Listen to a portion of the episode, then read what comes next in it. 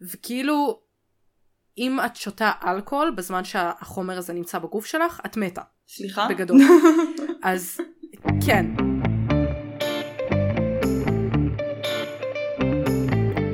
האמת שזה מגניב, כאילו מה זה מגניב? מטורף, תכף אה, כבר שעון קיץ, וכאילו לא הרגשתי שהיה חורף, אה, כי חודש לא היה, שעון כי לא היה קיץ, חורף. כאילו. כן, שעון קיץ היה שבוע של ב-24. חורף. כן. היה שבוע של חורף. כאילו היה לנו הסיבה היחידה שאני שבועיים. יודעת מתי שעון קיץ, כן, כזה. הסיבה היחידה שאני יודעת למה שעון קיץ זה חודש הבא זה כי יש איזה משהו שאני רוצה להתאמן עליו לקראת התחרות שלנו ביוני, ואני אומרת לקיינן כאילו מתי אתה פותח את המדשאה, בקרוספיט יש להם מדשאה אבל זה סגור בחורף, ואני כזה מתי אתה פותח את זה כי אנחנו צריכים להתאמן על התרגיל הזה, והוא כזה שעון קיץ. מתי זה שעון קיץ? החודש הבא. אחלה, סבבה. אה, אז לא. איך הגיע קיץ אני לא יודעת. אני יודעת מתי. שעון קיץ כי אימא של קיריל מלמדת בבית ספר. אה, כן. תכלס. שימושי. אז כזה, אגב, אנחנו ב... אתמול, הלכנו הרי, אלה עשו לנו ב... באתמול. באתמול, עשו לנו התנדבות כזה ליום המשפחה של החברה ולנקות את חוף פלמחים. עכשיו חוץ מזה שזה היה ממש כיף והמים היו מהממים, כאילו היה נראות פסיכית של המים, אז אנחנו מטיילים ואוספים זבל בחוף. סבבה, הכל טוב ויפה, אתה יודע, דברים קלאסיים, שקיות, סיגריות, פקקים וזה, ואז פתאום חוקן. מה? כן, בים? על החול. זרוק. קליזמה. פשוט חוקן, זרוק שם. למה לא? אנחנו מסתכלים על זה בקטע לא? של מי אמיץ מספיק להרים את זה. ואנחנו עדיין עם כפפות וזה, אבל מי, מי, מי, מי, מי מרים את זה? בסוף נמצא איזה מישהו אמיץ שירים את זה, אבל... מגד זה היה דוחה. זה אבל. היה דוחה. מקסים. והכמות מחטים האמת שמצאנו. לא מפתיע. נכון? זה מאוד יפה מצידכם, אני חייבת להגיד, כי אמרתי לך, לנו ביום שלישי הקרוב יש צילומים בחוף פלמחים, צילומי אה, נוף ו- ושקיעה. אז יפה שהחוף יהיה נקי לכבודנו, כן, אני לא כן חושבת שבאזור... אז אני לא. חושבת שבאזור הזה תצלמו, כי זה היה אזור כאילו של ההריסות ואיפה. שהחוף הלא מוכרז כביכול. ולשם אנשים מגיעים ועושים את כל המסיבות שלהם פר סי ושטויות, ובזה יש לך מלא גועל נפש וחוקן. שמח, וחוקן. כי חוקן לא נכנס בתוך גועל נפש. נכון, הוא נכנס לתחת. של ישו. לא, לשם אנחנו מכניסים רק מכתבים. גועל נפש. בקיצור, אחרי בכל שדיברנו על. תחת. פרק שלך צריך היום. להתחיל כל פרק עם תחת. פרק שלי. איזה כיף לי. Um, סבבה, אז אני כזה רציתי לעשות פרק על משהו אחד, ואז הבנתי שאי אפשר לדבר על משהו אחד אם לא מדברים על הרקע שלו, מה שנקרא. Um, אז הרעיון הזה קצת הגיע מ- מנושא שנטלי המליצה עליו, לא, אני יודעת לא, שאת לא אוהבת לא, את זה, לא, אני אבל לוחצת את- את סטופ. בהקלטה. ואת הולכת הביתה. ואני כבר בבית שלי, אני פשוט אצא מהחדר ואשאיר אותך לדבר פה לבד עם עצמך. אני יכולה להושיב את צ'ארלי, אז הוא גדול מספיק שיעמיד אני- פנים שהוא בן אדם. אז אני ארגיע אותך ואני אגיד לך שלא כל הפרק מבוסס על מה שנטלי ביקשה, רק חלק מאוד קטן, אוקיי. אבל זה דווקא יעניין אותך, אמ, כי היום אנחנו הולכות לדבר על אלכוהול. אה, כן, ראיתי, היא רצתה פרק על פרוהבישן. נכון. עכשיו prohibition זה תקופה מאוד מסוימת, וזה זה 10-11 שנים בערך. כן, אז עכשיו יאמר, אז הייתי צריכה יאמר, אני לעשות... מסתכלת על.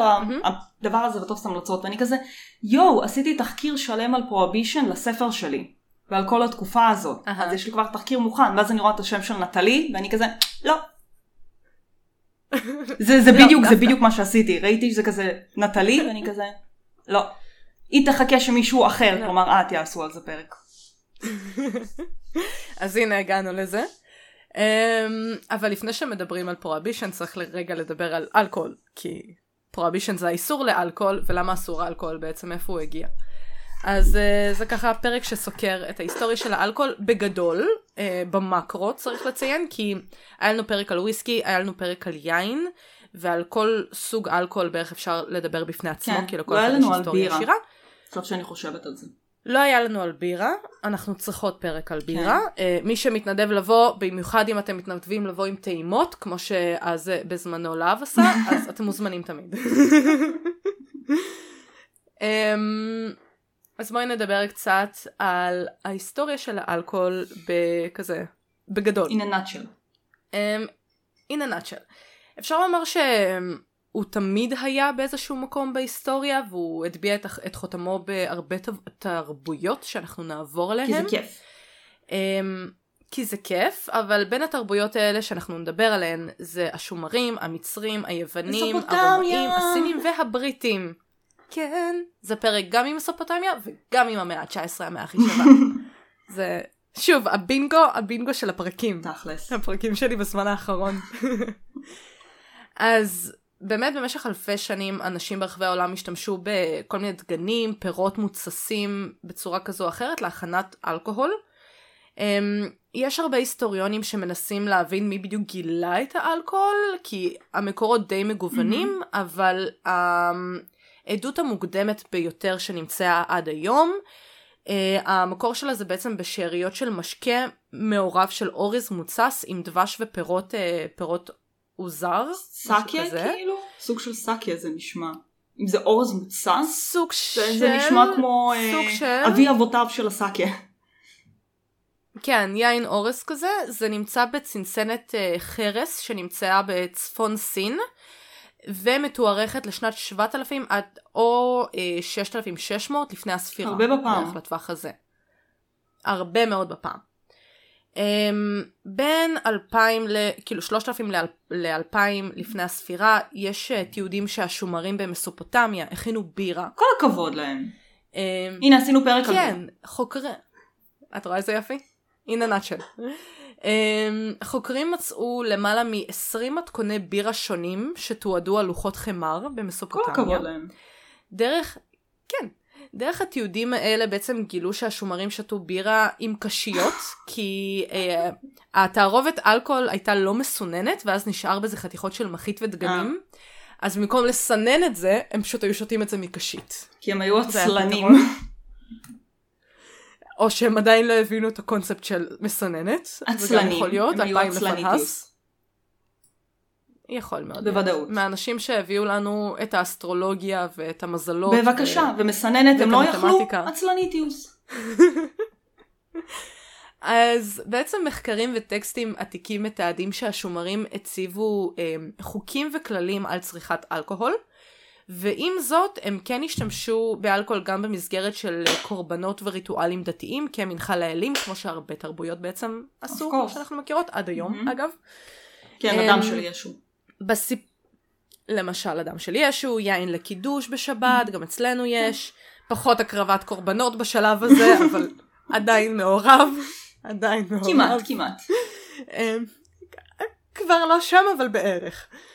אמ, בסיפור של גילגמש גם אה, מהשומרים יש שם גם התייחסות לאדם פרימיטיבי ולא מפותח שהופך לבן אדם תרבותי לאחר שתיית שבע כוסות בירה. אין הסבר אחר. אני בדרך כלל רואה את התהליך ההפוך. לא, לא, לא, לא, לא. בן אדם קודם תרבותי ואז הוא שותה. בירה. ילדים הם קקה. נכון. מתבגרים הם עוד יותר קקה. ואז מגיעים לגיל 18 ומותר להם לשתות, וחלקם הופכים לבני אדם. זה רק מטרפו- לא מטמורפוזה. הגיונית. אהה. כן. אוקיי, אוקיי. אני בדרך כלל מתחילה, מכירה תהליך שבן אדם הוא כזה מתורבת, ואז הוא שותה בירה, ולאט לאט המצב שלו מידרדר עם האלכוהול. זה תלוי בכמות, אבל תקשיבי. את יודעת. הם אמרו שבע כוסות, הם לא אמרו שבע- מה הגודל. שבע כוסות לא בירה? אמרו מה הגודל. לא אמרו אם זה ליטר, שליש, זה צ'ייסר? צ'- שיכול להיות צ'ייסר בירה, לא אמרו, אמרו כוסות. מה זה כוסות? אלוהים יודע. לא יודעת מה מידת הכוס של השומרים. לא הייתה הגדרה. אני רק יכולה להגיד שבתור מישהי שבילתה באוקטובר פסט, לא, לא ראיתי הרבה, כאילו הי- הייתה תרבות עד הליטר השלישי בערך של הבירה. אני אחרי, אה, אני ודני אחרי שלוש לי- ליטר אה, איבדנו אחד את השנייה, איבדתי את בעלי באוקטובר פסט, אני לא יודעת אם סיפרתי את הסיפור הזה כבר, כנראה שכן. אז כאילו, אני, אני לא יודעת, אני לא יודעת, אבל כל אחד ו- ואיך שהוא צורך את הבירה שלו בגדול. Um, במצרים העתיקה, לחם ובירה היו יסודות בתזונה היומיומית בגדול, כמובן. Uh, ובירה גם נחשבה למשקה האלים בזמנו, עד היום אפשר לה- להגיד. גינס לא בעיקר. במצרים כי היא מוסלמית, אבל באזורים אחרים, כן. Um, בירה מצרית כללה בדרך כלל שעורה, חיטה ובצק שמרים. כל הכבוד. מתכון אה, קלאסי. כן. לגמרי. רוב המצרים שתו בירה, בירה על כל מיני סגולות ויתרונות תזונתיים שהם היו מאמינים בהם לכאורה. Um, למשל טקסט רפואי עתיק ממצרים מדבר על בירה כתרופה למספר מחלות, חד משמעית, המצרים ידעו על מה הם מדברים. Um, אז הם באמת דיברו על בירה כתרופה לכל מיני מחלות. בגיזה השתמשו בו לפיצוי כאילו עבודה, זאת אומרת עובדים קיבלו שלוש מנות בירה ליום בתמורה לעבודה שלהם. כל הכבוד. לגמרי. אנשים גם שתו בירות בפסטיבלים ובחגיגות, כמו פסטיבל שנקרא טק, שהוא בעצם סוג של פסטיבל השתכרות בגדול. מדהים בעיניי. אמ, היה אצלם שמח. ביוון העתיקה, אה, כמו שאנחנו יודעות ואוהבות, מאוד אהבו אה, אלכוהול ובעיקר יין. Mm-hmm. היא הייתה בעצם אחד ממרכזי הייצור המוכרים ביותר ליין כבר בזמנו. הם, הם הקימו כרמים כבר בשנת 2000 לפני הספירה, ואלכוהול שיחק תפקיד מרכזי בתרבות הדתית היוונית הקדומה, ושימש לעיתים קרובות גם כמנחה לאלים כמו ש... ברור, דיוניסוס היה אל הכיף. תכף נדבר עליו, כרגיל. ויין גם היה נחשב למטבע בכל אזור הים התיכון, זאת אומרת הייתי יכולה לעשות מס, מסחר ולשלם על דברים עם יין. אני לא מבינה מה הבעיה אה, לעשות את זה גם עכשיו. אין שום בעיה עם זה. מצד שני אני לא רוצה לוותר על היין שלי.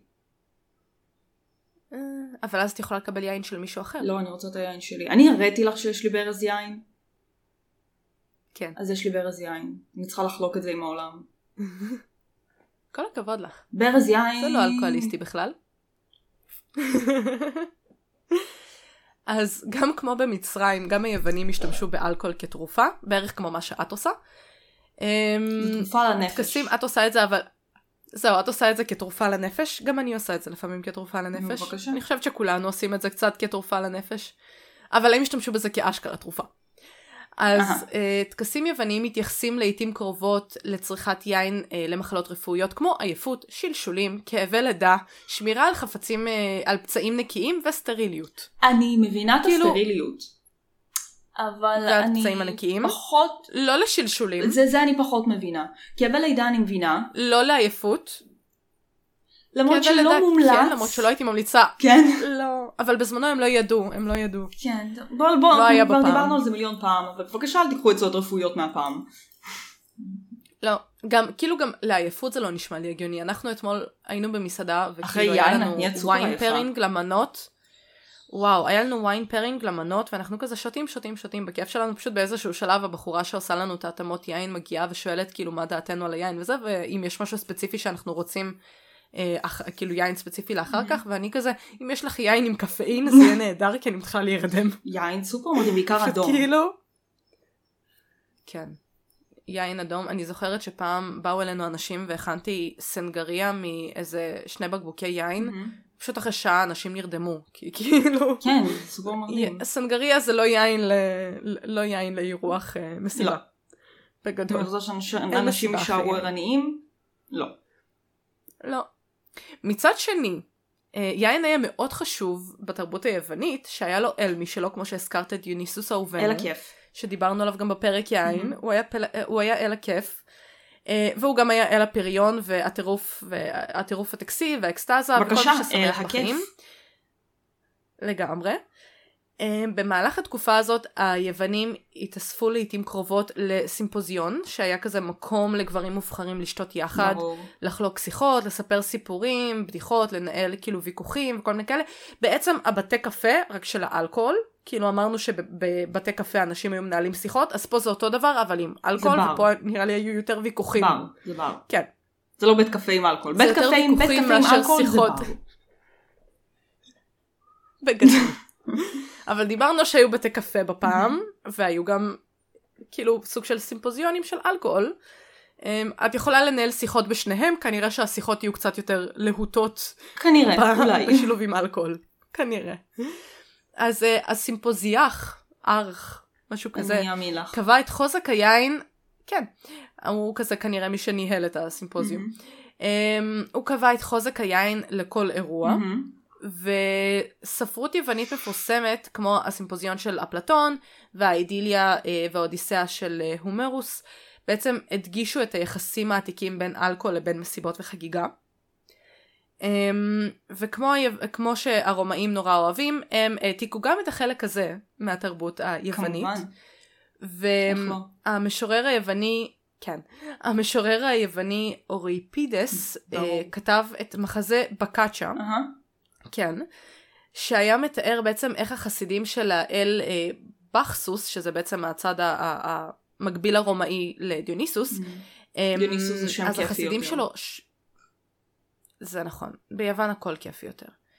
אמ, אז בעצם החסידים של האל בחוס הזה שתו יותר מדי, ביצעו רצח כשהם היו תחת ההשפעה של, ה... של אלכוהול. אה, וזה הכל מתועד בעצם במחזה הזה של אה, אוריפידס.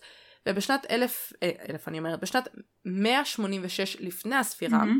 הסנאט הרומי הוציא מחוץ לחוק את ביצוע הטקסים האלה של האל הזה באיטליה, כי הם האמינו שהעוקבים של האל הזה עלולים להיות אה, איום על ביטחון הציבור. אה, זה, זה followers מאוד מאוד מסוכנים. כאילו הוא עשה לו קן- הוא עשה cancel culture אה, לפולוורס. בגדול כן. חסם לו את החשבון- כן, חסם. לו את החשבון אינסטגרם, ביטל את המסיבות. סגר לו את הטוויטר. כן, אמר זהו. כל, ה, כל הכיף. בוטל. Um, האימפריה הרומית הת, התחילה להטיל גם הגבלות על גידול וייצור של גפנים, כדי בעצם להגביר את הביקוש המקומי ליין רומי. מהמם. Uh, במהלך שתי המאות הראשונות לספירה, הרומאים ייצאו יינות, שלעיתים קרובות שימשו, כמו שאמרנו, גם כמטבע, והרבה פעמים כמטבע לעבודת עבדים. זאת אומרת, את עובדת ומקבלת יין בתור השכר שלך, בגדול. שזה מדהים, כי אז את אה, כאילו שיכורה ואת שוכחת שאת עבד. כן, ולא אכפת לך מכלום יותר. כן. בגדול. ואז את מתה מאלכוהוליזם. אז עם זאת, או מעבודת פרך כי את כל מי עבד. ששמח. תקופה יפה, תקופה יפה. אלה האופציות. אז, אה, או מאפצ'י, זה גם אופציה למות. כן. אבל את יכולה לטפל. באפצ'י עם אלכוהול. זה חומר חיטוי. כן, כן. הרבה, הרבה אפשרויות בפעם. אז בשלב מסוים השתנתה בעצם הנקודת מבט הרומית על השתייה, מהמם. ויין הפך כאילו לחלק מהסטנדרט כמנה יחד עם אוכל אה, לאנשי צבא. כי כשאת לא אה, משתכרת, ייצור- כל יום יין זה סבבה. נכון. Uh, יצור אלכוהול הפך במהרה לסטנדרטי, הרומאים ייצרו ק- כרמים בכמויות וגידלו יין בתפזורות שונות. הרבה סופרים רומאים שיפחו את היין וגינו את השתייה הרגילה, כנראה בגלל שהמים לא תמיד היו נקיים לשתייה, כמו. שאנחנו מכירים. כן, לא היה מחוטא. אגב, זה מזכיר לי שכשהיינו בפראג ועשינו סיור כזה של שומר הלילה של פראג, מהמם. אז במהלך המאה ה-16-17, גם שם הם, אנשים היו שותים שלוש ליטר בירה במקום מים. מים, כי פשוט הבירה הייתה מחוטאת, כן, ומים היה זוועה. לעומת כאילו... כן, מים יהרגו אותך, בירה אולי תהרוג אותך. תלוי כמה את שותה. ותחשבי על זה, נגיד קחי פראג, המים היחידים היו מגיעים מהדנובה. זה היה נהר שם? נראה לי זה היה דנובה. אבל גם כל הפיפי קקי שלהם היה נשפך לתוך הדנובה. אז כאילו או שאת שותה מים עם אה, כן. חיידקים. חיידקים וגועל נפש, או שאת שותה כאילו בירה שיש בה כבר אלכוהול והכל מחוטא. או שאת יכולה להרתיח מים, אבל אף אחד לא חשב על זה לא, בפעם. אף אחד לא חשב על להרתיח בגדול. מים. לא. אז באמת אמ, הרבה סופרים, כמו שאמרנו, התחילו לגנות את מי השתייה אל מול היין. אה, יש סיפור כזה על בכוס שהפך כזה לדמות, כאילו שהופך אותו לסוג של דמות מיתית, אבל כזה קומית, קצת כזה mischief god מהמם. סוג של, וכאילו התדמית של בכוס גם השתנתה. אמ, לסין, אם רגע נסתכל על המזרח הרחוק, גם יש היסטוריה עם אלכוהול, כמו שאמרנו קודם כל, המקור הראשון הגיע משם, ויש הרבה מקורות סינים שמציינים צריכת אלכוהול טבעי אה, בימי קדם, זאת אומרת סוג של תסיסה טבעית של פירות ופרחים שגורם ל- כן. לכהל להתפתח וכאילו יוצר אלכוהול שכזה. אה, סין הייתה המדינה הראשונה שזיקקה משקאות חריפים עם אה, בסיס של שמרים מוצסים. כמו תרבויות אחרות, גם שם אלכוהול נחשב לקדוש. אמ, אנשים שתו הרבה במהלך טקסים, ריטואלים, חגיגות חשובות, אה, ארוחות משפחתיות, חתונות, חגים כמו השנה החדשה. אמ, השתייה של האלכוהול עלתה במקביל גם למוזיקה, לריקודים, אה, קריאת ספרות, כל התרבות של הלחם והשעשועים. והנהנתנות. כי למה לא? אם אפשר. אמ, אם אפשר. אלכוהול תמיד הולך טוב עם אומנות ונהנתנות. אמ, סינים האמינו שאלכוהול יכול לרפא מחלות גם כן, להפחית ניוון מגיל מבוגר. בסדר, סינים האמינו גם שכספית אה, מרפאה מחלות. אוקיי. בסדר, סינים. אולי לא נסמוך על רפואה הסינית אה, של הפעם. הם, הם האמינו שאלכוהול יכול לשמור על הבריאות הכללית של הגוף, ויש פתגם סיני עתיק שטוען שאלכוהול אלכוהול הוא הטוב מכל התרופות. או שזה סתם כי הוא עושה אותך שמח יותר הוא מתרופות פשוט אחרות, עושה אבל אותך את יודעת. שמח יותר. זהו. את פשוט שוכחת לגמרי. שאת חולה, ואז את מתה. כן, בסך הכל אין דרך טובה מזו למות. Um, בכל התרבויות העתיקות אלכוהול, כמו שאמרנו, שימש למטרות רפואיות, כולל הקלה על כאבי ראש, מניעת הצטננות, חיזוק המערכת החיסונית, מניעת בעיות מעיים וקידום בריאות כללית טובה. אני לא יודעת. מה איתך, אני בדרך כלל אחרי שאני שותה יין ואלכוהול מתייבשת וכואב לי הראש, לא ההפך. תלוי כמה. אבל אולי בפעם זה היה אחרת, אני לא יודעת. אולי הם היו חזקים יותר אמ, האנשים ב- של הפעם. זה גם. באנגליה um, היה שימוש, כאילו, השימוש המופרז הראשון שתועד באנגליה באלכוהול מזוקק מתוארך לשנים 1525 ל-1550. בערך באותו הזמן המחזאי תומאס נש uh, התחיל לדבר בעצם בשכיחותה של השכרות באנגליה. um, ובעצם בפעם הראשונה בהיסטוריה האנגלים הכריזו שכרות כפשע. אה, וואו. שזה תמיד כיף. מושלם. כן. בשנת 1600, אה, בתקופה של אה, ג'יימס, השלטון של ג'יימס הראשון, תיארו סופרים את השיק... השיכרון ה- הרב שהיה בקרב כל המעמדות. השימוש באלכוהול השתלב כמעט בכל שלבי החיים. אה, ב-1606 הפרלמנט האנגלי העביר את החוק לדיכוי החטא הנתעב של. ברור. פה כזה כבר מתחילים פחות. להתלהב כן, פחות מהקונספט? להתלהב מהאלכוהול בשלב הזה. כן, הבינו שזה קצת יכול להיות בעייתי כשזה יותר מדי. כן, ברוסיה עדיין לא אמ, הבינו את זה, אבל ב-1600 אנחנו נמתין. מתישהו אולי הקדמה תגיע גם לשם. אה, בשנת 1643 בריטניה התחילה להטיל מס על אלכוהול מזוקק, אה, כשבאיזשהו שלב גם דרבן את צמיחתו של הסחר במונשיין, אה, שזה ליקר שמיוצר בעצם באופן לא חוקי, זה אלכוהול שבעצם נוצר באופן ביתי. מהמם. אנחנו נדבר על moonshine גם שנגיע כזה לתקופה של ה prohibition, אה, מאוד פופולרי. קוראים לזה самогон. אה, וודקה homemade. כאילו, כן, וזה נוראי. כשאת מכינה אלכוהול בבית, זה נוראי. זה, אל תשתו את זה. זה מסוכן וזה... לא, לא, לא שזה לא. מסוכן, זה פשוט מכיל כמות סופר גבוהה לא, של אם זה גם. לא, זה סופר דוחה. ואם זה לא מיוצר טוב זה יכול להיות רעיל גם. א' כל כן, אבל זה פשוט סופר דוחה, כמות ממש ממש גבוהה של אלכוהול, זה knocks you down בקטע אחר. ובואו לא. פשוט. לא. לא. כל מה שהוא אה, לא מפוקח, לא רצוי. אה, הולנד פיתחה את הג'ין בסביבות 1650, וצמיחת תעשיית הג'ין אה, האנגלית התחילה קצת אחרי זה. אה, אחרי שבעצם המשקה הוצג לחיילים בריטים שנלחמו באזור של הולנד והם הביאו את זה איתם הביתה. קצת אחרי זה ב-1700 גם סקוטלנד ואירלנד התחילו למשוך תשומת לב בזכות הוויסקי שלהם. והסקוטש וכל זה. דיברנו על זה בפרק של להב ועל כל ההיסטוריה של הוויסקי. תחזרו אחורה. אה, תוך כדי טעימות וכן טעימות והשתכרות אם אתם רוצים לשמוע אותנו משתכרות לאט לאט בפרק זה היה אחלה פרק. אחלה פרק מי שרוצה לבוא עם בירות כבר אמרתי מוזמן תמיד. אמ, אז בעצם ילידים במקומות אחרים בעולם גם כמו אה, דרום אפ... אה. גם בדרום אמריקה בימי האינקה אה, גם התנסו בכל מיני מתכוני אלכוהול משלהם. כמובן. אה, למשל באזור האינקה הילידים השתמשו בתירס אה, להכנת משקה שמכונה צ'יצ'ה. זה היה משקה אלכוהולי על בסיס תירס. אוקיי. אמ, טוב תראי ג'ק הוא על בסיס כש- אה, תירס. מהמם. כן, מה שיש ואפשר כנראה להתסיס. וזה זה, זה עבד בגדול. אז האנגלים, אה, גם כשהם היגרו לראשונה לאמריקה, והם לא היו רגילים לשתות מים, והאמינו שהם מזוהמים כמו באנגליה, אז הם, הם הביאו איתם את האלכוהול, וכאילו היה גם איזה קטע לפי מה שהיה רשום, שבגלל שמים היו בחינם, אז הם היו מגנים את זה, והיו צורכים מים רק שהם לא יוכלו להרשות לעצמם שום דבר אחר, כי כאילו, אם אנחנו פנסים אז אנחנו נשלם על השתייה שלנו, ואנחנו לא נשתה מים שזה כזה חינם בנהר. אוקיי. אני רוצה את טוב, המים שלי כאילו- חינם. כן. יש הרבה הרבה אזורים באירופה שאפשר לשתות שם אחלה מים חינם. באיסלנד יש את המים חינם הכי טובים בעולם, לדעתי, וזה כאילו, אשכרה אומרים שם, אל תקנה מים באיסלנד, it's a scam. הכל מגיע פשוט מהגליישרים. פשוט תמלא בקבוק בנהר וזה מספיק טוב.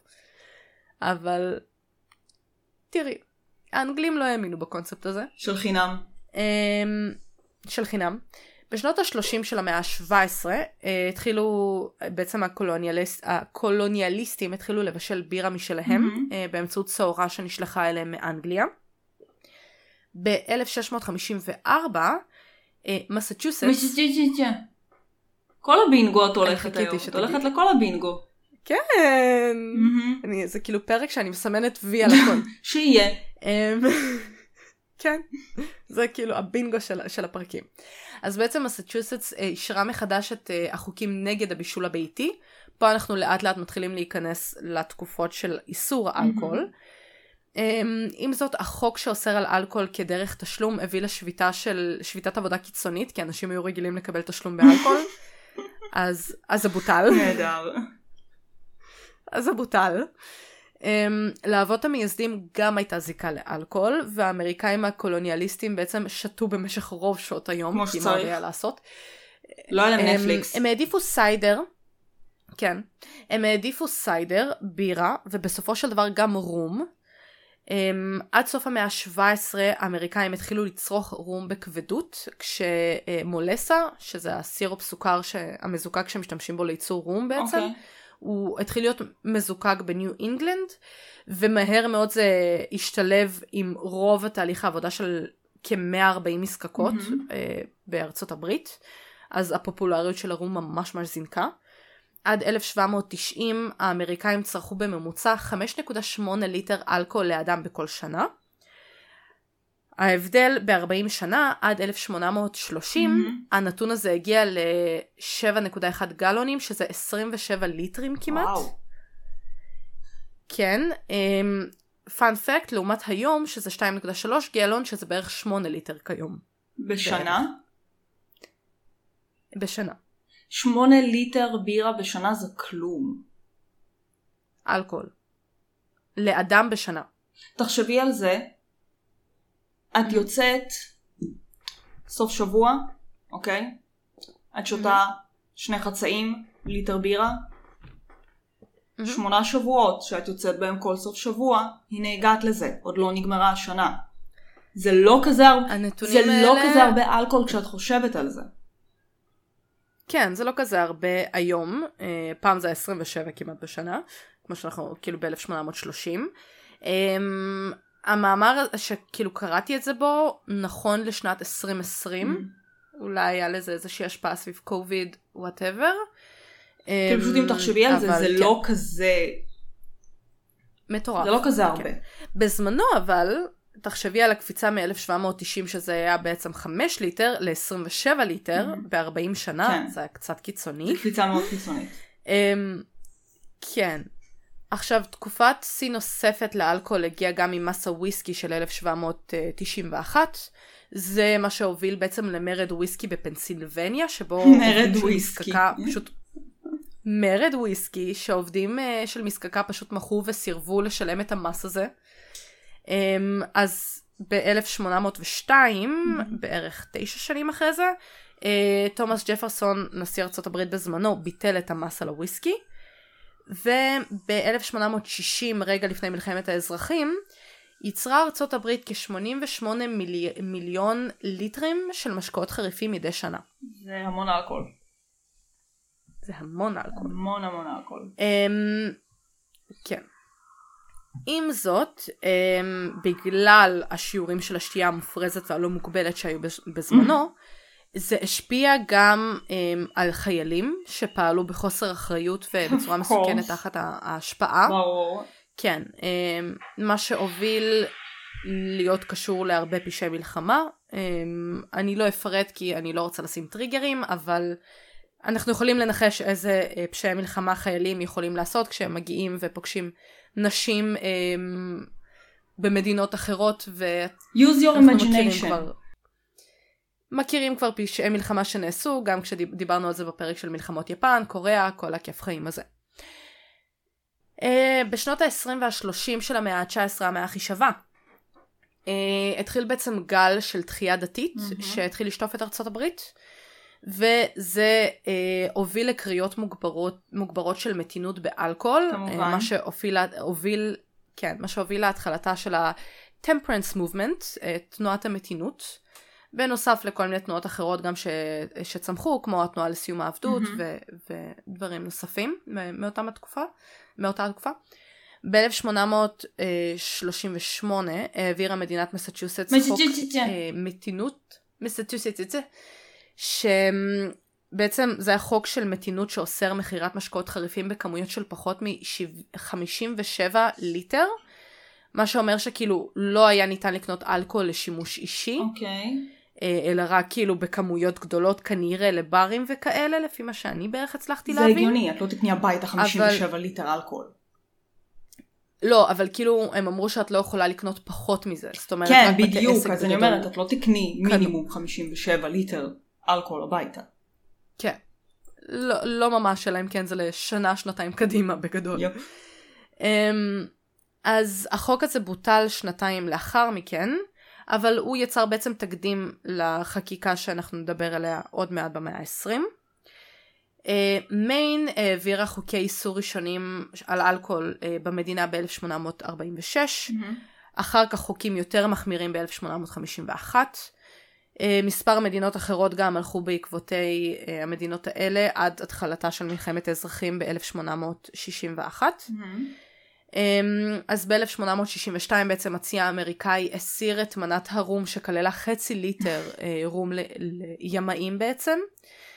ובסוף המאה ה-19 התמיכה באיסור על ייצור ומכירת אלכוהול צבר פופולריות. פופולריות. אמ, אז במהלך מלחמת האזרחים, כמו שאמרנו, היה לאלכוהול תפקיד משמעותי. אמ, אחיות ורופאים השתמשו בו הרבה כתרופות ולהרגעה. אה, ולחיטוי. כאילו, חיטוי, אפשר לראות את זה קצת. אוקיי. גם להרגעה, כאילו, בסופ... ב...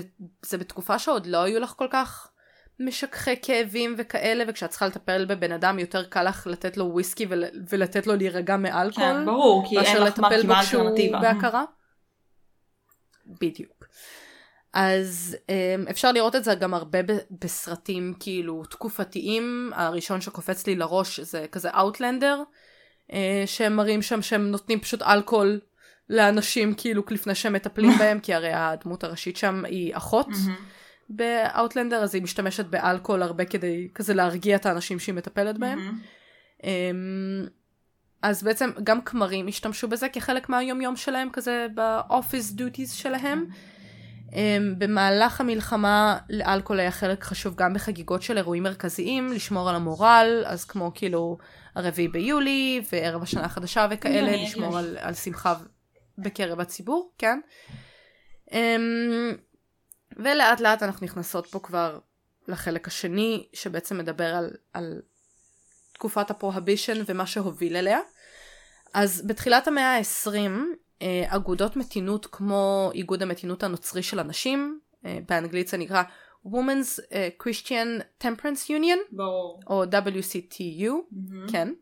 זה היה משהו מאוד נפוץ ברחבי הקהילות בארצות הברית. נשים מילאו תפקיד גדול בתנועת המתינות, כי הייתה תפיסה שאלכוהול um, גורם כזה לכוחניות הרסנית במשפחות ובנישואים, כנראה כי גברים היו עסוקים מדי בלהשתכר ולבגוד מאשר להיות בבית עם אנשים שלהם. למשל.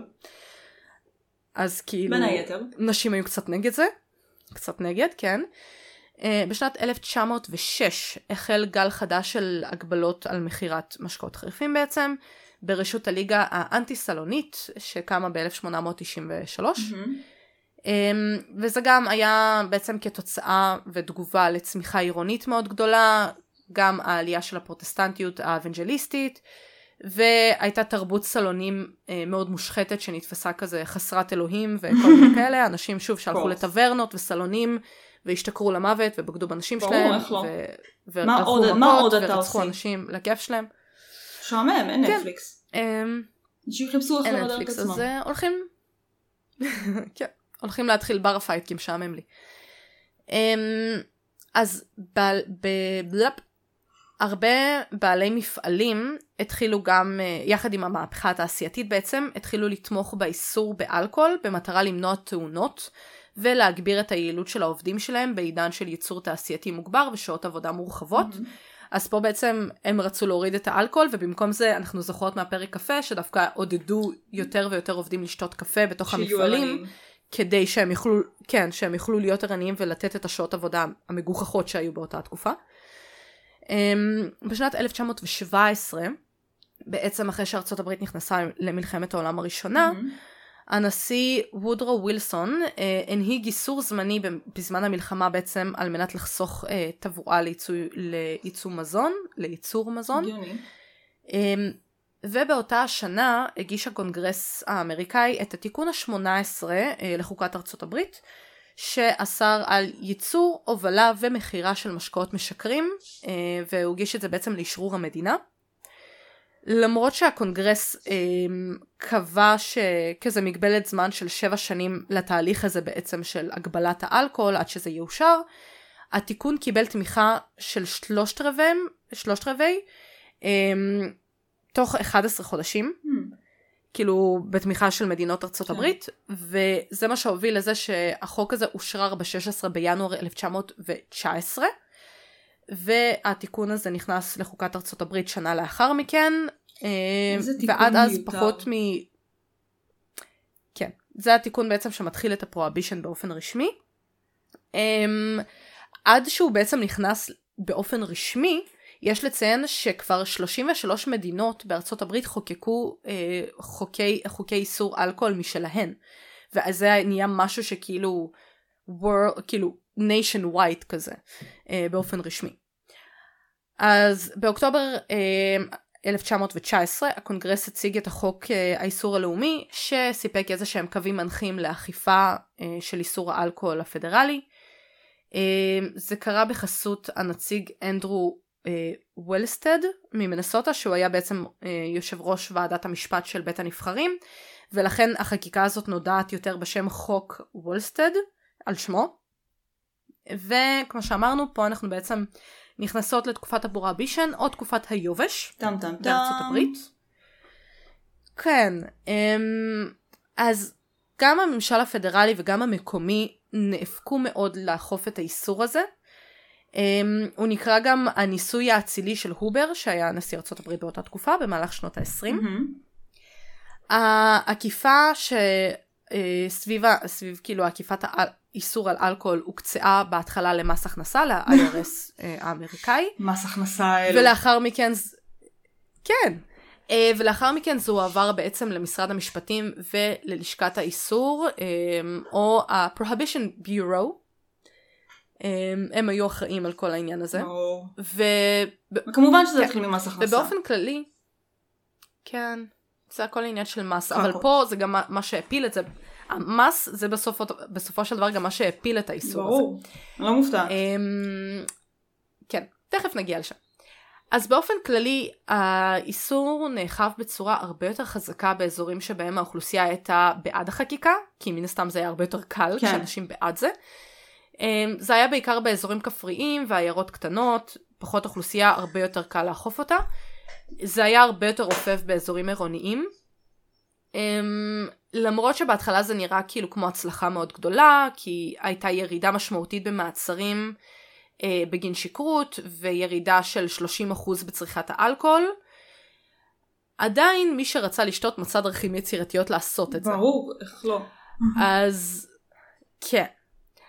אז הייצור והמכירה אה, הבלתי חוקיים של משקאות חריפים, אה, משהו שנקרא כ bootlegging, נמשך לאורך כל העשור של תקופת היובש. או גם leg booting היו קוראים אה, לזה. Um, יחד עם זה התחילו להפעיל משהו שנקרא speakeasies, אוקיי. שזה סוג של חנויות slash מועדוני לילה שמכרו אלכוהול באופן לא חוקי. כן.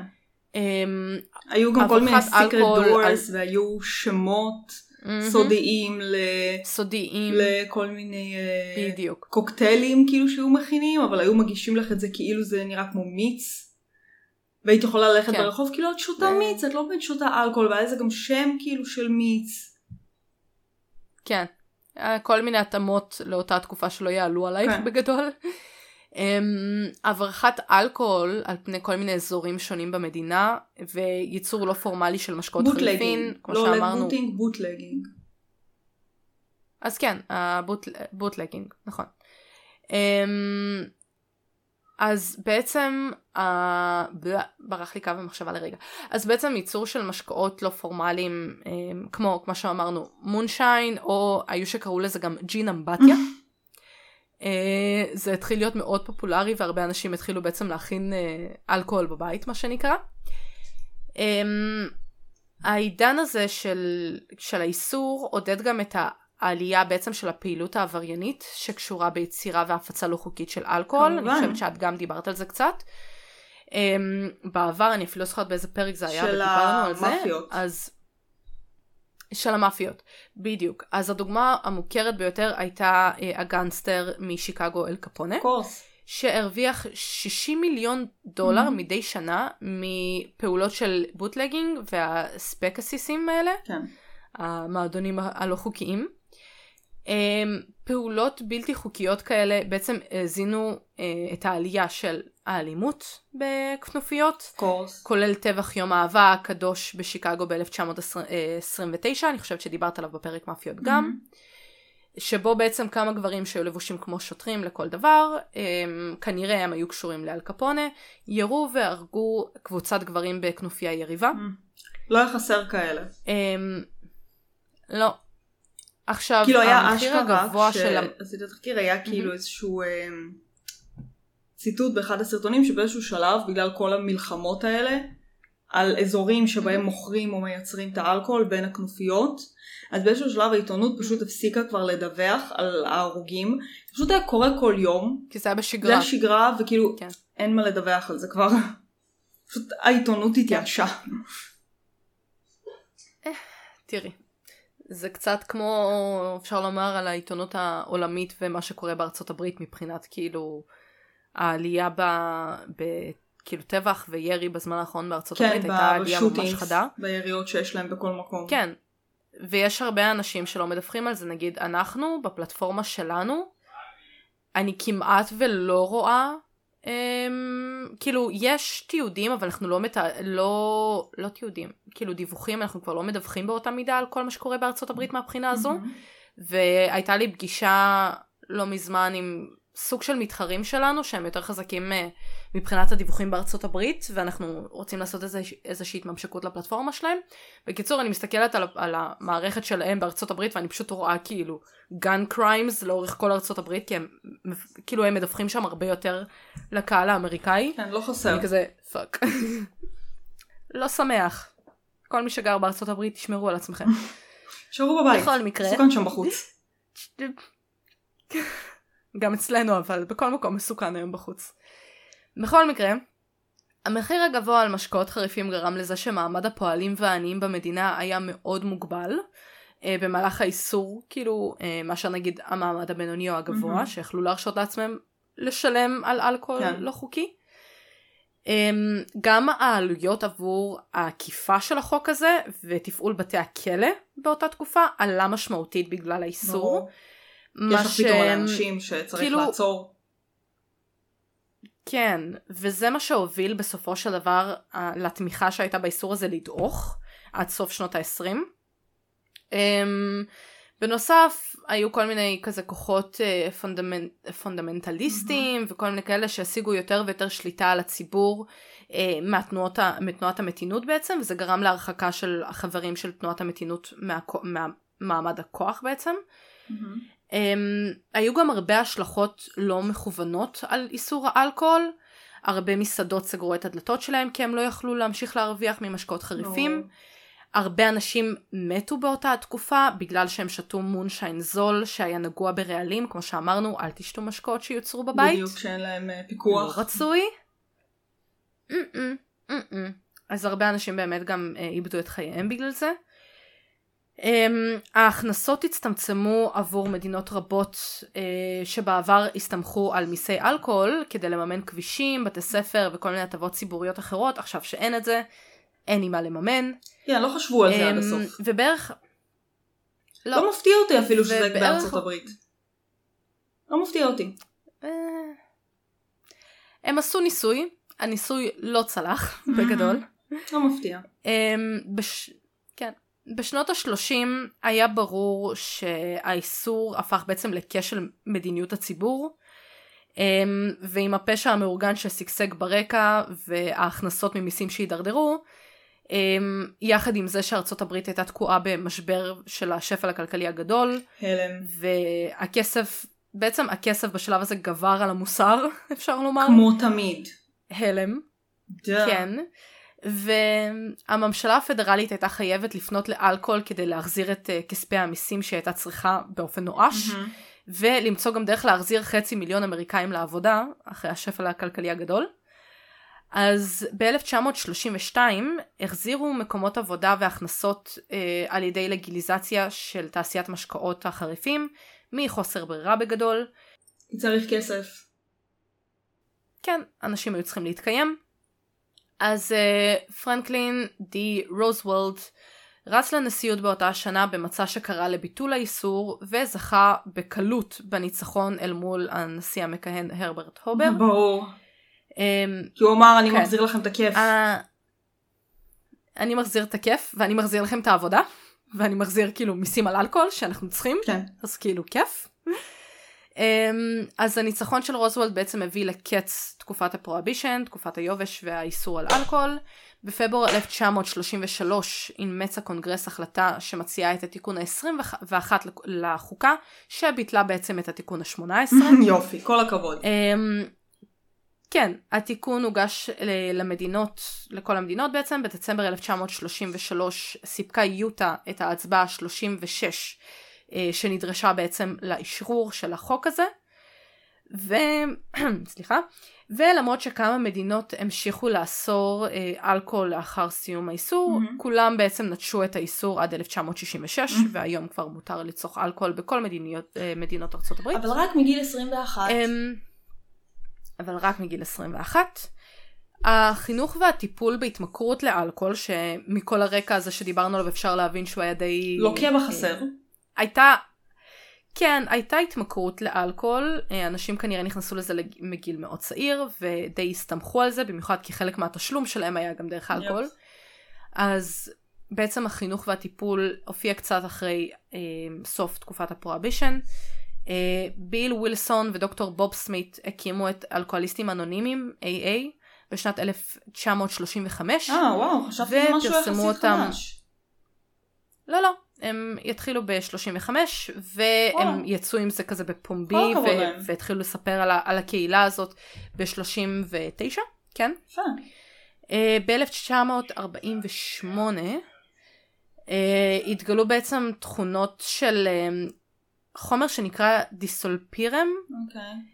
Uh, זה בעצם סוג של תרכובת או סוג של תרופה שנמצאה יעילה לשימוש כאמצעי שמשכך את ה craving לאלכוהול. interesting. בעצם מדכא את, ה, את, ה, את הרצון שלך לשתות, כן?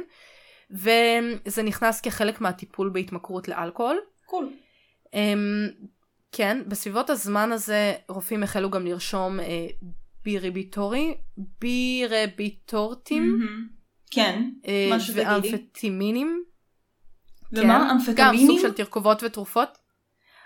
אמפטימינים. אמפ- אמפטמינים? אמפטמינים. לטיפול באלכוהוליזם. לטיפול, בגלל היכולות המדכאות שלהם למערכת העצבים, אז כן. את יודעת שאמפטמינים זה בין הדברים היותר ממכרים. אנחנו מדברים על שנת 48, אז כאילו, אנשים אחרי מלחמת העולם השנייה, אולי הם היו צריכים דרכים שונות לשכוח מה קורה בעולם. אוקיי. סבבה. אני לא קבעתי את החוקים. אוקיי, טוב. אמ, בואו, אה, אמפטמינים זה כן. משהו שלך במף. אמ, כנראה שזה משולב עם איזושהי תרופה ואיזושהי תרכובת שאמורה, את יודעת, לא למכר אלא כן לדכא, אבל... זה לא ממכר ברמות פסיכיות. יש לך עכשיו בארצות הברית מגפה של אה, תרופות מבוססות? כן, אמפטמינים, שזה נקרא Mm. כאילו המגפה של אה, המעמד הלבן, המעמד הגבוה. Hmm. כי הם פשוט לא משנה איזו מחלה יש לכם, זה סופר קל לקבל מרשם לכל מיני תרכובות כאלה ואחרות של אמפטמינים, ואנשים מתמכרים לזה. לא שמח. בקטע פסיכי, כן, אמפטמינים, בנזופיטמינים, משהו כזה, כאילו מיליון ואחת תרכובות, אמ, כיף. קצור, אחלה ארצות הברית שבעולם, תמשיכי. שמח. כן. לא, אני יודעת נגיד, אמ, יש לי חברה שאבא שלה גם אה, מתמודד עם אלכוהול, כאילו עם איזושהי התמכרות, ובעצם היא סיפרה לי שיש, אה, אני חושבת בגרוזיה, מהמם. יש טיפול באיזושהי זריקה שמזריקים לדם, והיא תופסת בערך לשנה, כאילו החומר הזה נמצא בדם בערך שנה, אוקיי. וכאילו, אם את שותה אלכוהול בזמן שהחומר הזה נמצא בגוף שלך, את מתה. סליחה? בגדול. אז כן. אז היא אומרת שכאילו זה לא משהו שהוא מן הסתם מוכר בארץ או משהו שהוא מאושר שיאשרו אי בארץ, פעם בארץ, לא יאשרו את זה בחיים. כן. כי אבל בגדול, הגזמנו. לא. אבל בגדול המחשבה מאחורי זה זה אנשים שהם כל כך מכורים אבל לא רוצים למות.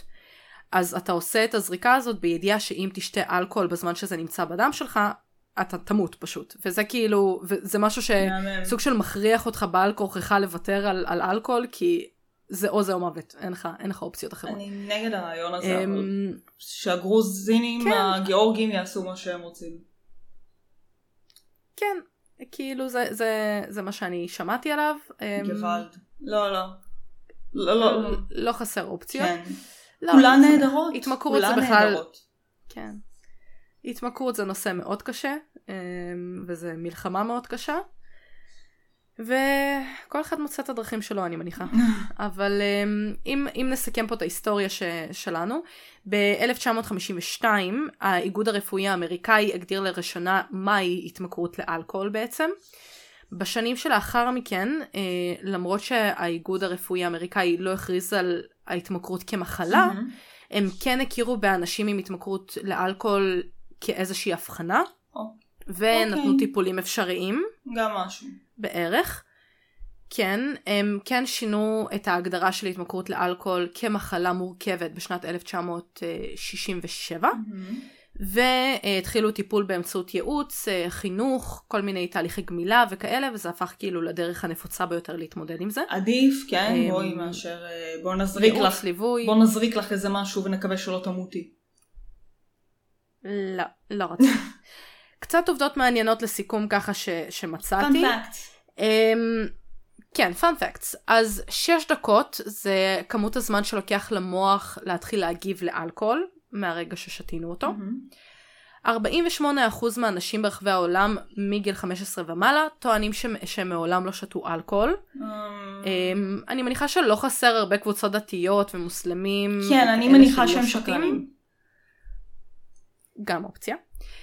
18 ליטר זה כמות האלכוהול שרוסים צורכים בכל שנה. וואלה, חשבתי יותר. אין הגבלה. אה... כן, זה, זה מה שדווח בינתיים. אה, אני אמ, אומרת שגם הם שקרנים. 60... יכול להיות. 67.5 אחוז זו כמות האלכוהול הכי גבוהה שנמצאה בבירה, בבירה החזקה זה בעולם. נשמע דוחה וזה כבר לא בירה. זה כבר ספירט. כן, בדיוק. אבל כן. זה כבר חומר חיטוי. בירה זה לא. כן. אמ, 914 אחוז היה האחוז אלכוהול הגבוה ביותר שנרשם אי פעם בדם, שזה יותר מפי שניים מהמגבלה, הקט, כאילו מהגבול הקטלני, הטיפוסי. the fuck, איך הוא לא מת? איך ו- איך האדם הזה לא מת? או שהוא מת, וככה גילו. אני אומרת שהוא מת, ועל הגופה שלו זה מה שהם. גילו. אין הסבר אחר. יכול להיות. או שזה בן אדם שפשוט היה כל כך שיכור, כמו הסיפור הזה שיש, אה, היה ב Dollop את הסיפור הזה עם, ה... עם הבחור שניסו להרוג עם אלכוהול בשביל הביטוח חיים שלו. והוא סירב למות, כן, אני זוכרת את הסיפור הזה. היה סיפור כזה ב Dollop, אני לא זוכרת איך קוראים לו, בטוח המאזינים שלנו מכירים, כי יש פודקאסט בארץ שעשה את הסיפור הזה של ה Dollop גם. אה, אנחנו לא נזכיר את שמו כי אנחנו לא פה כדי, אנחנו. כי אנחנו הייטריות אבל אה, גם לא רוצות להסתכן בתביעה. אנחנו לא הייטריות, אנחנו הייטריות. אנחנו לא אנחנו הייטריות, שונאות את כולם במידה אנחנו- שווה. הייטריות. זה נכון. אנחנו פשוט מציינות שה Dollop עשו את זה קודם. נכון. אנחנו רק נציין שה Dollop עשו את הפרקים האלה קודם. כן. בכל מקרה, אמ, אחד מכל חמישה שירי קאנטרי מה top 10 של שירי הקאנטרי מתייחס לאלכוהול. כמובן. למרות שהשיר, אני כן. השמעתי לך את השיר קאנטרי הזה? שלחתי לך את המילים נראה לי. על ה chicken fried. על ה chicken fried. שהוא עושה כן. שיר והוא כולו שמח. על זה שהוא ממש כיף לו והוא אוכל chicken fried והוא יוצא עם המשפחה שלו לאכול chicken fried ואז פתאום הוא נהיה כזה פטריוט וכזה אני שר לחיילים בסוף. האמריקאים שמתו וכזה אחי לא הבנתי הרגע היינו בכאילו עוף מטוגן? איך זה קרה? אני באתי לפה בשביל העוף, כן לא בשביל הפטריוטיזם. וגם יש שם כאילו בירה כי המילים אה, זה and a little bit of chicken fry a cold beer on a Friday night. נכון. הנה, בבקשה. בדיוק זה, זה בדיוק זה. קאנטרי אוהבים לשיר על בירה. Um, יינות אדומים הם בעלי אחוז אלכוהול גבוה יותר לרוב מיינות לבנים. Um, מייסד, כמו שאמרנו, המייסד של אלכוהוליסטים אנונימיים, uh, הביל שדיברנו עליו. קודם, קודם מתועד שהוא דרש אלכוהול במהלך ימיו האחרונים. אבל כאילו, לא יכולה להאשים אותו, הוא כבר, הוא כבר הולך למות, אז כאילו, למה לא? כן. מונשיין מהווה כ-30% משתיית האלכוהול בעולם. כמו שאמרנו, אנשים שמייצרים אלכוהול בבית, אל תטעמו את זה בבית. תראי, זה תלוי, לא מעודד. זה תלוי מי מייצר ואיך. כי נגיד, אמ, מהמם. אחד החברים של קיריל, אז הוא מבשל בירה בבית. והוא מבשל אותה נורמלי, כן? כאילו, זו בירה ממש ממש כן. טובה. עכשיו, מה זאת אומרת הוא מבשל? הוא מתחיל, אחר כך הוא לוקח את זה גם למבשלה, זה לא שכאילו הכל בבית. אבל יש אלכוהול, נגיד, כן, שאת כן. יכולה להכין בבית, כמו נגיד אה, מיד. את יכולה להכין מיד בבית, זה לא יותר מדי קשה, ואם את עובדת לפי השלבים וממש משגיחה ועושה כמו שצריך, זה יכול לצאת טוב. סבתא של אה, יעל מכינה, זה נקרא בעברית קלוקופקה, שזה בגדול אה, וודקה, ליקר, אה, אבל ליקר דובדבנים כזה. לא דובדבנים, אה, חמוציות. אז הבסיס הוא Mm. כאילו וודקה, אבל הרבה חמוציות שמושרות בתוך הוודקה הזאת. אז גם Mm. את יכולה להגיד זה סוג של מונשיין, אבל כן, אני חושבת שבזמנו כשהיינו אצל יעל היא הביאה לנו גם לטעום מזה. כן, אז הסבתא שלה מכינה את זה. אבל כן, זה היה נורא טעים. אמ, מילקשייק במקור גם מכיל אלכוהול. כן, וכל הקוקאין, אני עדיין. מאוכזבת שהוציאו את הקוקאין מהקולה. כולנו מאוכזבים. זה היה עוזר לי, זה היה עוזר לי בטירוף בעבודה. מהמם. על הפרודקטיביות שלי והמהירות שלי. Um, וודקה הוא האלכוהול הפופולרי הנפוץ ביותר בעולם עם כחמש מיליארד ליטר שנצרך בשנה. או וואו. כן. זה כאילו תקחי כל בן אדם בעולם, פלוס מינוס, קצת פחות, אבל מהמם. כל בן אדם בעולם כאילו צורך ליטר וודקה בשנה. כן. פלוס מינוס. בערך. כן. חלק משמעותי מזה זה הרוסים כנראה, אבל הרוסים שהם בכל העולם, כן. שהם מפוזרים כנראה. זה דוחה, איך אנשים שותים את זה. אמ, אל תשאלי שאלות קשות. אה, את תסתכל, אם את רוצה להכין בקבוק יין בעצמך, את תצטרכי בערך 600 ענבים אני אוותר. לבקבוק אחד. אני אוותר. לבקבוק אחד, כן. Um, יש כ-49 מיליון בועות בבקבוק שמפניה, אני לא יודעת איך הם בדקו את זה, ספר? אבל זה מה שהיה כתוב. אני לא יודעת, ספר? אני לא יודעת, אבל זה מה שהיה כתוב. אין לי מושג. אוקיי. אמ, יש 90 אה, PSI של לחץ בבקבוק שמפניה, שזה פי שלוש מהלחץ שיש בצמיגי המכונית שלך. בגלל זה זה מנפץ חלונות כשאת פותחת הבקבוק. כשאת עושה בום, כן. כן. gin and tonic יזהר תחת אור UV אה, בגלל שהטוניק מכיל קינין שזה חומר שמגיב לאור, UV, אה, לאור כאילו אולטרה סגול שמעתי קינים, ומסתבר ש... אותו דבר עם נון סופית. ואני כזה, אמ, סליחה? בעיקרון הקינין הזה משמש גם כתרופה לטיפול בקדחת הביצות. אז אם את רוצה לא לקבל קדחת הביצות תשתי gin and tonic. מהמם. אולי זה יעזור. כן. Um, ואחד המטבעות באוסטרליה הקולוניאליסטית, המוקדמות מהמם. ביותר, um, היה רום. אה, בעצם קציני חיל, אה, חיל ניו סאות' ווילס אהה.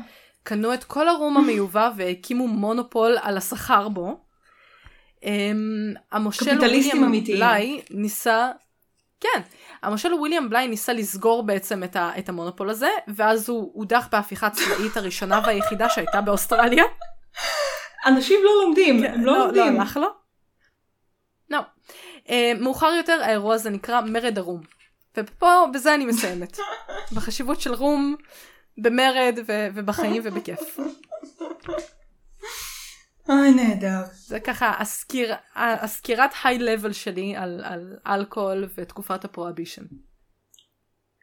רגע התמתחתי. מה שעושה לי ממש חשק עכשיו, ללכת ולהשתמש בברז יין שלי. למה לא בעצם? ברור, אני עכשיו אני אחזור לראות אה, פורמולה 1 והברז יין שלי. כל הברז ככה, פותחת את המכסה של הברז, שמה את הפה שלי מתחת, ונותנת לזה לזלוג. כן, ומשם ישר ל-only fans. ברור. אני צריכה כסף, כולנו צריכים כסף, תקופה קשה, והפודקאסט עוד לא מממן אותנו, אז בינתיים כאילו- לא, אז אה, אין ברירה, אין ברירה, צריך... אה... אנחנו נשים גדולות וצמחיות שיכולות להרוויח כסף נכון. מצמחים נוזליים. מצמחים נוזליים. נראה. האמת שיכול להיות שאנחנו גם היינו ב... לפני שבועיים בערך, ממש יום לפני שטסנו. אה, היינו בתערוכת היין, אה, תערוכת סומליה זה נקרא, מהמם. תערוכת היין שעשו בהיכל התרבות בתל אביב. אה, אחותך גם הייתה שם אגב, אילנה כתבה לי אחר כך שהם גם היו וזה כל כך מתאים שאילנה ברור הייתה שם, שאילנה כאילו, הייתה לא שם. לא אילנה על זה מארגנת. להם עכשיו בעבודה טיול יקבים לכל עורכי דין הפנסיים שלה. כי הם. עורכי דין פנסיים. את לא עורך- לא לא עורך דין פנסי, לא תארגן לך טיול. אבל אני אוהבת טיולי יקבים. אבל את לא עורך דין בכל פנסי. מקרה, אז קנינו שם אה, בתערוכת יין הזאת, קנינו איזה שלושה בקבוקי יין ושני ליקרים, אגב אחד מהם גם ליקר שמיוצר על ידי איזה גברת אה, רוסייה שמזקקת את זה. אה, וזה ליקר דומדם, דומדמניות כזה גם, אוקיי. שהיה ממש טעים, אה, וזה, וזה יין שיש לו אפטר טייסט של אספרסו, כאילו של קפה. זה ממש מעניין. אני נגד הקונספט. בקיצור, אנחנו... זה ממש מגניב, דני ישר התלהב, אז קנינו בקבוק כמובן. אוקיי. אז uh, בכל מקרה, המסקנה שלי זה שאומנם אני בחיטוב, אבל בכוס יין יש בערך 120 קלוריות, וזה בערך שווה ערך לארוחת ביניים שלי, אז היום ארוחת ביניים שלי תהיה כוס יין לפני השינה. זו המסקנה שלי. בקיצור, לכו תמלאו לכם כוס יין, אז מה שבוקר או צהריים, כן. אם אתם בהייטקס אין באמת שעות, אם אתם נוהגים, אז לא, אחרי שאתם חוזרים הביתה, כן, don't drink and drive, friends. כן, הנה, אנחנו נסיים באזהרה הזאת, שאתם אוהבים את הרישיון שלכם ואתם אוהבים לחיות, אז לא שותים ונוהגים. כן. איך כתוב על הזה, על בקבוקים? צריכת אלכוהול מופרזת, או איפה בברים כתוב, צריכת אלכוהול מופרזת יכולה לעשות משהו. לא זוכרת מה, אבל היא יכולה לעשות משהו. בכל מקרה, תהיו חזקים, don't drink and drive, שתו בהגבלה. ובאחריות. כל דבר, כל דבר במידה. אמרנו את זה גם בפרק של הדייט קולצ'ר, כן, אמרנו את זה, אנחנו כל הזמן אומרות את זה. כל דבר במידה, ואל תיקחו עצות רפואיות מהפעם. בדיוק. המסקנה. ביי.